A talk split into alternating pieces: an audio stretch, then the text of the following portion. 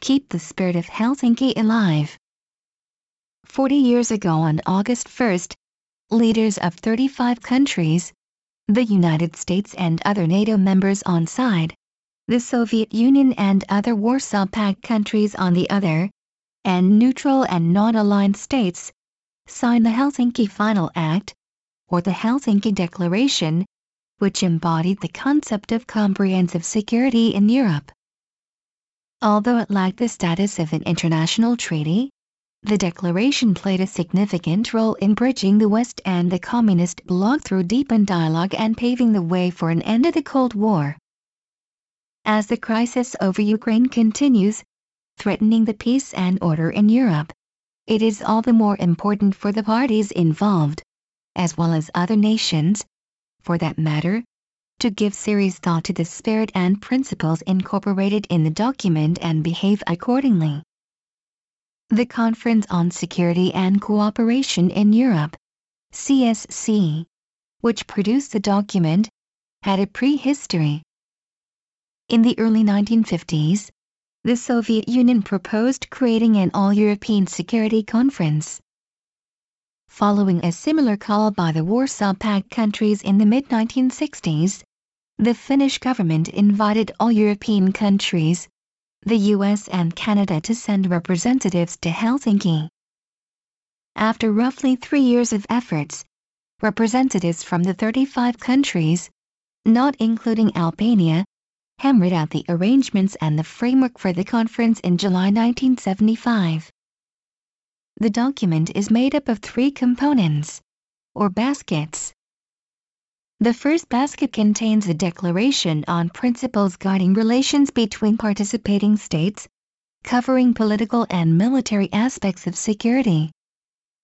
Its 10 points include sovereign equality, respect for the rights inherent in sovereignty, refraining from the threat or use of force, inviolability of frontiers, territorial integrity of states, peaceful settlement of disputes, and non-intervention in internal affairs.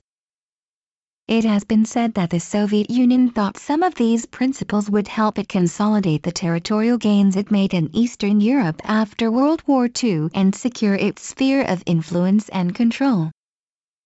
But importantly, the 10 points also include respect for human rights and fundamental freedoms, including the freedom of thought, conscience, religion or belief, equal rights and self-determination of peoples, and cooperation among states and fulfillment in good faith of obligations under international law.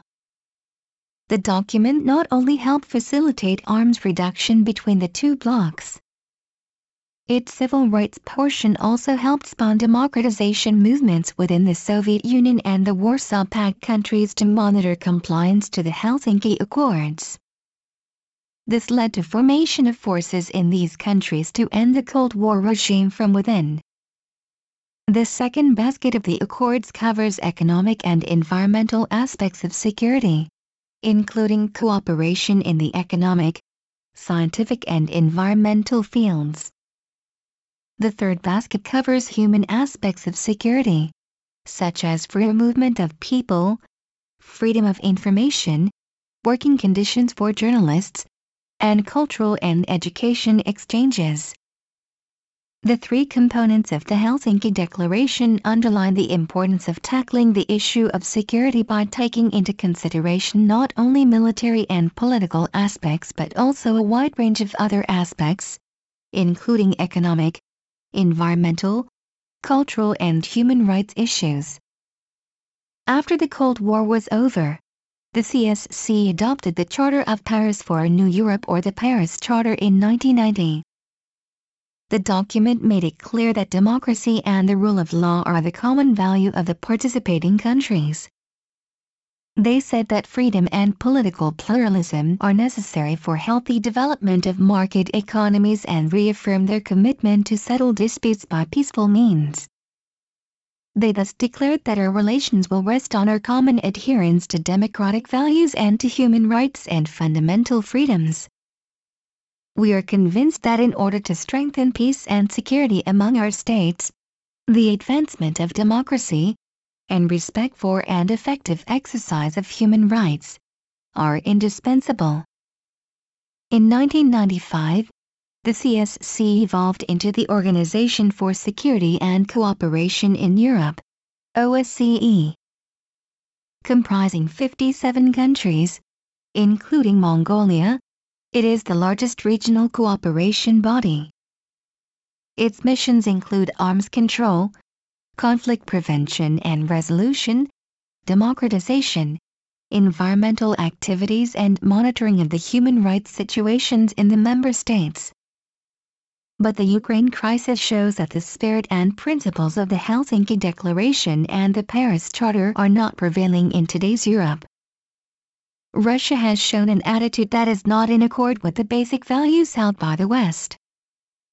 Following Russia's annexation of Crimea last year, the relationship between Russia and NATO countries has deteriorated and a serious confrontation has emerged.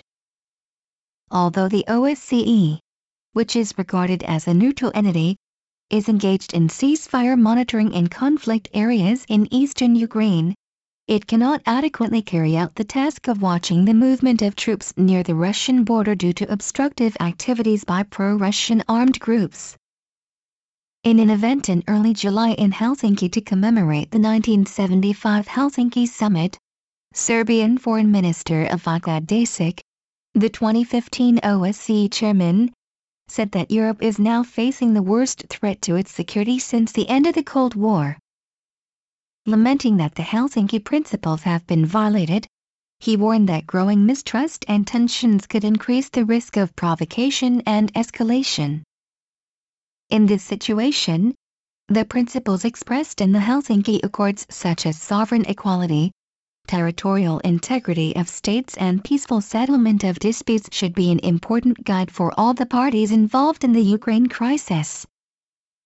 More importantly they should learn from the perseverance the participants in the Helsinki conference exhibited in their attempt to reach mutually acceptable conclusions through dialogue. They should not hesitate to take bold and immediate action that will lead to ending the crisis. The Japan Times, August 9,